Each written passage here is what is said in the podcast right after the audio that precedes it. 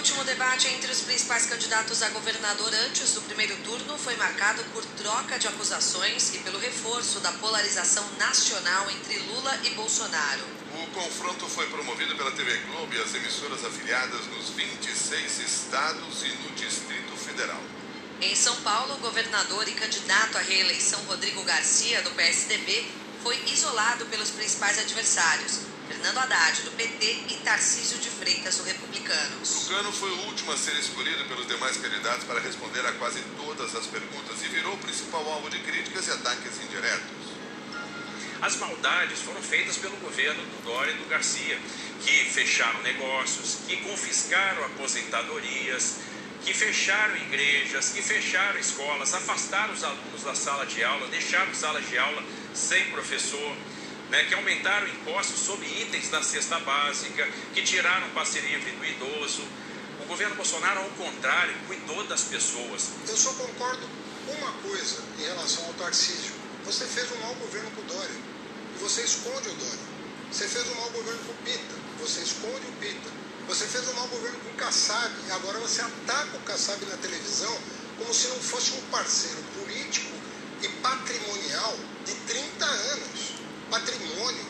aliados, irmão. Para de esconder quem você é. Diga quem você é. Assume quem você é. Elvis, eu vou pedir licença antes de responder sobre segurança para me dirigir ao Fernando Haddad, que não tem coragem de fazer pergunta diretamente a mim, que ele tem medo, que sabe que eu passando para o segundo turno nós vamos derrotar o PT mais uma vez. Quem esconde as coisas aqui, Haddad, é você. Você esconde que você foi o pior prefeito da história desse, dessa cidade. No Rio, o tema da corrupção dominou grande parte dos embates e o governador Cláudio Castro, do PL, foi o principal alvo dos adversários. A temperatura subiu entre Castro e o candidato do PSB, Marcelo Freixo. Você sabe quem teve uma postura muito semelhante à sua? Comigo. Eu fui o primeiro a denunciar o Sérgio Cabral. E na época o Sérgio Cabral entrou com uma ação, ele ganhou algum direito de resposta igualzinho a você. O Sérgio Cabral fez a mesma coisa. Com o tempo, eu acabei ganhando razão. E eu torço, Cláudio, para que o seu destino não seja parecido com o do Sérgio Cabral, porque as semelhanças são muito grandes. Agora foi o candidato Cláudio Castro quem pediu o direito de resposta, foi concedido, candidato. Freixo, mais uma vez você está mentindo. E, e, o seguinte, a gente tem que saber o seguinte, quem é o Freixo? Freixo, você defendeu um monte de coisas que te levaram a uma trajetória que agora você simplesmente nega elas e mente na, na, na televisão.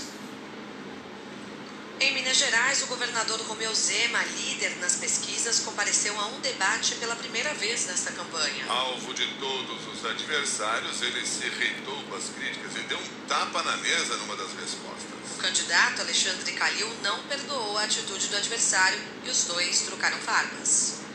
E acrescentar que tapa na mesa aqui não, aqui não é a FIENC, não está rodeado nem de puxa-saco nem de bilionários. São quatro candidatos que merecem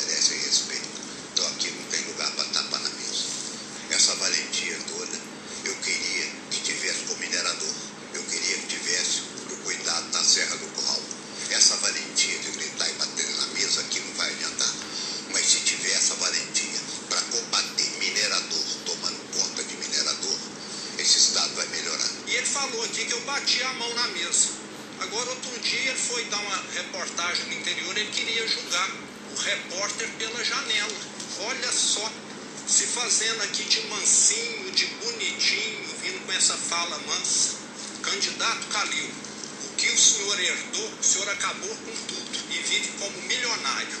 O que eu herdei, eu multipliquei e vivo com simplicidade. O senhor não tem nenhuma moral para falar comigo. No debate entre os candidatos ao governo da Bahia, ACM Neto foi chamado de afroconveniente pelos adversários Jerônimo Rodrigues, do PT, e João Roma, do PL. Recentemente, o candidato do União Brasil provocou polêmica por ter se declarado pardo no TSE. Em Santa Catarina, Jean Loureiro, do União Brasil, foi lembrado de um episódio no qual foi filmado ao manter relação sexual uma ex-servidora comissionada na Secretaria Municipal de Turismo. E Ralph Zimmer, do PROS, foi acusado de espancar a própria mulher.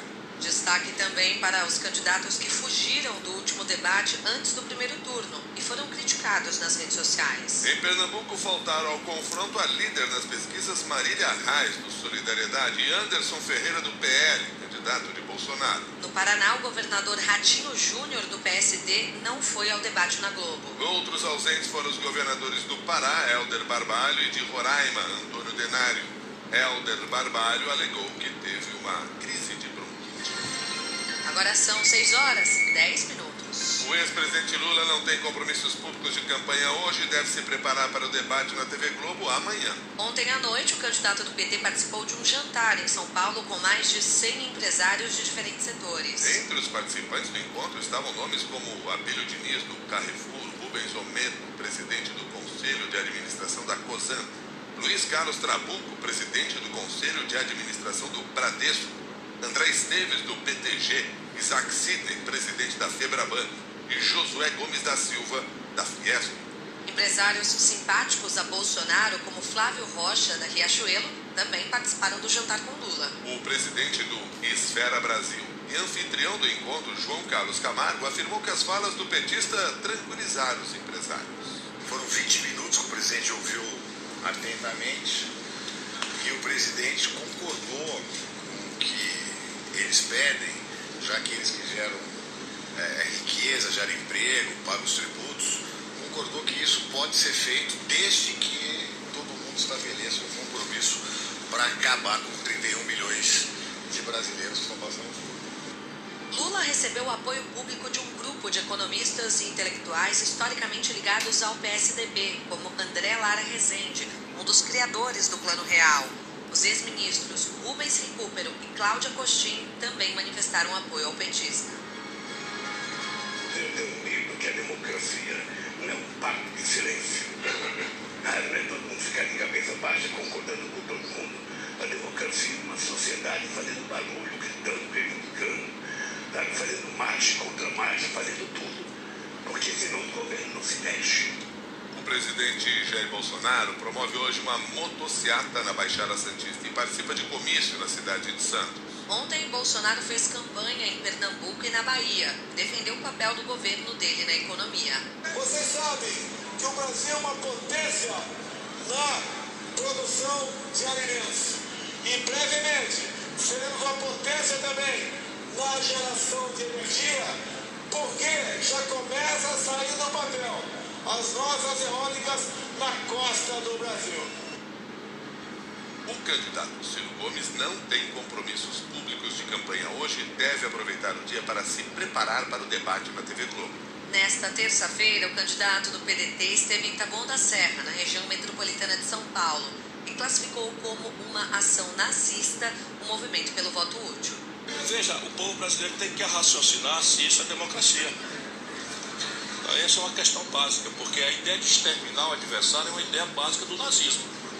Ah, como assim nazismo? É isso. A ideia básica de exterminar o adversário, de eliminar o direito do adversário participar, é uma ideia básica do nazismo. E aí as pessoas que estão fazendo isso de forma inconsciente, talvez tenham que botar a mão na cabeça. Será que o prêmio que eu mereço é ser extinto, extirpado, eliminado, calado? Isso só interessa ao sistemão que comprou os dois que estão aí. Simone Tebet faz hoje uma visita ao mercado municipal de São Paulo. Durante caminhada em São Bernardo do Campo, no ABC Paulista, a candidata do MDB disse que aposta no debate da Globo para ganhar mais votos. Eu saí de, de quinto, de zero, fui para 5% no único debate. Cresci 150%. Se nesse debate acontecer isso de novo, obviamente que eu saio do terceiro lugar, vou para o segundo lugar e vou para o segundo turno. Então recebo com satisfação. Esses são alguns dos destaques desta